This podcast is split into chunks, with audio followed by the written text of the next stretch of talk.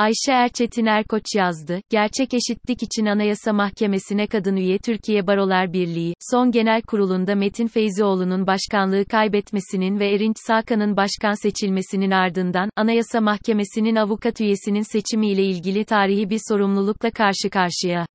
Anayasa Mahkemesi üyesi avukat Celal Mümtaz Akıncı'nın emekliye ayrılması sebebiyle TBB tarafından yerine gösterilecek 3 adayın Türkiye Büyük Millet Meclisi'ne sunulması ve avukatlar arasından boşalan üyeliği 3 aday belirlenebilmesi gündemiyle 15 Ocak 2022 tarihinde baro başkanları toplantısı yapılacak.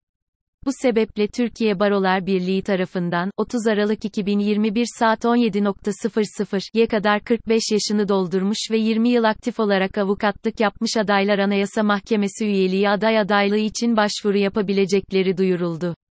Ancak başvuru çağrısının yalnızca Türkiye Barolar Birliği tarafından SMS yoluyla ve web sitesindeki duyuru aracılığıyla yapılmış olması, çoğu baro tarafından mensuplarına bildirilmemiş olması, şartları sağlayabilecek ve başvuru yapmak isteyecek pek çok avukatın erken haberdar olmasını engelledi. Bu durum çoğu aday adaylığının, baroların mevcut yönetimlerinin dar çevrelerinden çıkmasına neden oldu. Bir başka dikkat çeken konu ise uzun süre hiç kadın aday adaylığının duyulmaması oldu. Bazı baro başkanları da Türkiye Barolar Birliği'ne ulaşan başvurular arasında kadın avukatların olmadığını doğruladı. Bunun üzerine TBB olağan genel kurulu öncesinde, şekli değil gerçek eşitlik deklarasyonu ile TBB'yi ve baroları İstanbul Sözleşmesi'ni savunmak, avukatlık mesleğini ve meslek kurallarını toplumsal cinsiyet eşitliğine duyarlı hale getirmek için göreve çağıran binin üzerinde kadın artı avukat, Anayasa Mahkemesi'nin avukat üyesinin kadın olması için çalışma yürütmeye başladı. Bu kampanyada hem kadınlara aday adayı olmaları hem de baro başkanlarına 3 kadın aday belirleme konusunda çağrı yapıldı. Başvuru sürecinde kadın avukatlar, kadınların aday olmak istemediği, kadın üyenin anayasa mahkemesinde etkin olup olamayacağı ve kendi grupları içinde erkek aday aleyhine oyları bölmemelerinin gerektiği gibi söylemlerle baskıya ve yıldırmaya maruz bırakıldılar. Ancak kadın adayların desteklenmesi ve Anayasa Mahkemesi'ndeki dengenin demokratik ve eşitlikçi bir anlayışla değiştirilmesi için kadın avukatlar tarafından yürütülen kampanyanın güçlendirici etkisiyle de olsa gerek son 3 gün içerisinde kadınlar da aday adaylığı için başvurularda bulundular. Sonuç olarak da 32 aday adayının 11'inin kadın olduğu bir tablo oluştu. Aday adayı olan Diyarbakır eski baro başkanı avukat Cihan Aydın'ın Anayasa Mahkemesi'ne seçilecek avukat üyenin kadın olması gerektiğini düşündüğünü bildirerek avukat Zülal Erdoğan Bilal lehine başvurusunu geri çekmesiyle toplam aday adayı sayısı 31'e düştü. Peki Anayasa Mahkemesi'nin yeni üyesinin kadın olması ve dahası avukat üyenin kadın olması neden bu kadar önem taşıyor? Anayasa Mahkemesi'nin 1962 yılında kuruluşundan bu yana görev yapan 124 üyenin yalnızca 5'i kadın, 11 başkanından yalnızca biri kadın. Ve kadın başkan ve üyelerden hiçbiri avukatlar arasından seçilmedi kadın ve erkek bütün insanların eşit haklara sahip olmasının, kadınların yönetime ve kamu hizmetine eşit katılım hakkının, kadın erkek bütün vatandaşların siyasal hayata eşit katılma hakkının, yasa karşısında cinsiyetlerin eşitliği ve eşit korunma hakkının, eşitlik için toplumsal cinsiyet temelli ayrım yapmama şartının teminatı olan Anayasa Mahkemesi, toplumsal cinsiyet eşitsizliğinin timsali durumunda olması ve adeta bir erkekler kulübü haline gelmesi sadece avukatlar için değil Türkiye kamuoyu için önemli önemlidir.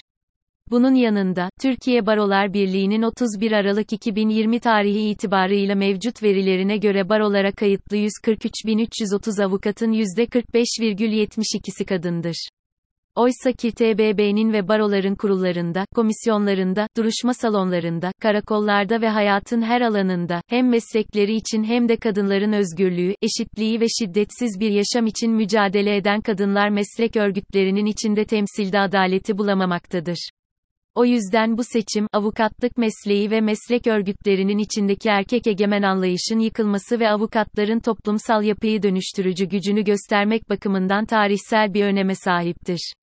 Anayasa Mahkemesi'nin avukat üyesinin kadın olması ne gerçek ne de şekli bir eşitlik sağlamayacak belki. Ancak dönüştürücü eşitlik sağlanması mümkündür. Nokta. Eşitliği nasıl tanımlarsak tanımlayalım, sonuçta, farklı cinsiyetten, cinsiyet kimliği ve cinsel yönelimden olanları eşitsiz kılan adaletsizliği dönüştürmek gerekir. Avukatların, Anayasa Mahkemesi'ne ilk kez bir kadın üye göndermesi, 2014'ten beri ilk kez bir kadın üyenin yüksek yargıda bulunuyor olması, bütün eşitlik ve adalet mücadelesini güçlendirici ve gelenekselleşmiş yapıları dönüştürücü bir etkiye sahip olacaktır. Kadınlar sadece geleneksel aile yapısı ve burada kendilerine biçilen, keskin hatlarla çizilmiş roller sebebiyle değil, aynı zamanda, mahkemelerde, yargı kararlarında, karakollarda, barolarda da klişeleşmiş önyargılara maruz kalıyorlar. Bütün bu kalıp yargılar sebebiyle siyasete, yönetime ve kamu hizmetlerine katılımları engelleniyor. ABD'de Yahudi bir göçmen Ruth Bader Ginsburg'un ABD Yüksek Mahkemesi'nin ikinci kadın üyesi olarak yarattığı etkiyi düşünün. Bugün bir özgürlük ve kadın hakları ikonu olan NAM diğer RBG, gerek kararları gerekse karşı oyları ile yüksek mahkemenin toplumsal cinsiyet krizi konusunda farkındalık kazanmasını sağladı.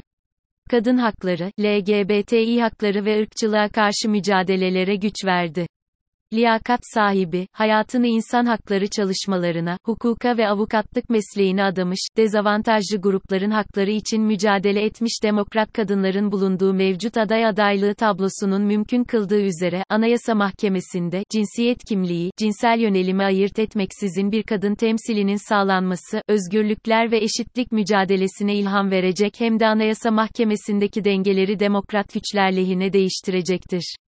15 Ocak 2022 günü baro başkanlarının bir araya geldiklerinde Anayasa Mahkemesi'ndeki o dengeyi daha demokrat, daha özgürlükçü bir eksene çekebilecek üç aday üzerine uzlaşmak isteyeceklerine şüphe yok.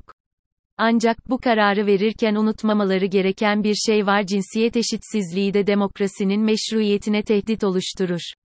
Demokrasi de özgürlük de toplumsal cinsiyet eşitliğinden ari değildir.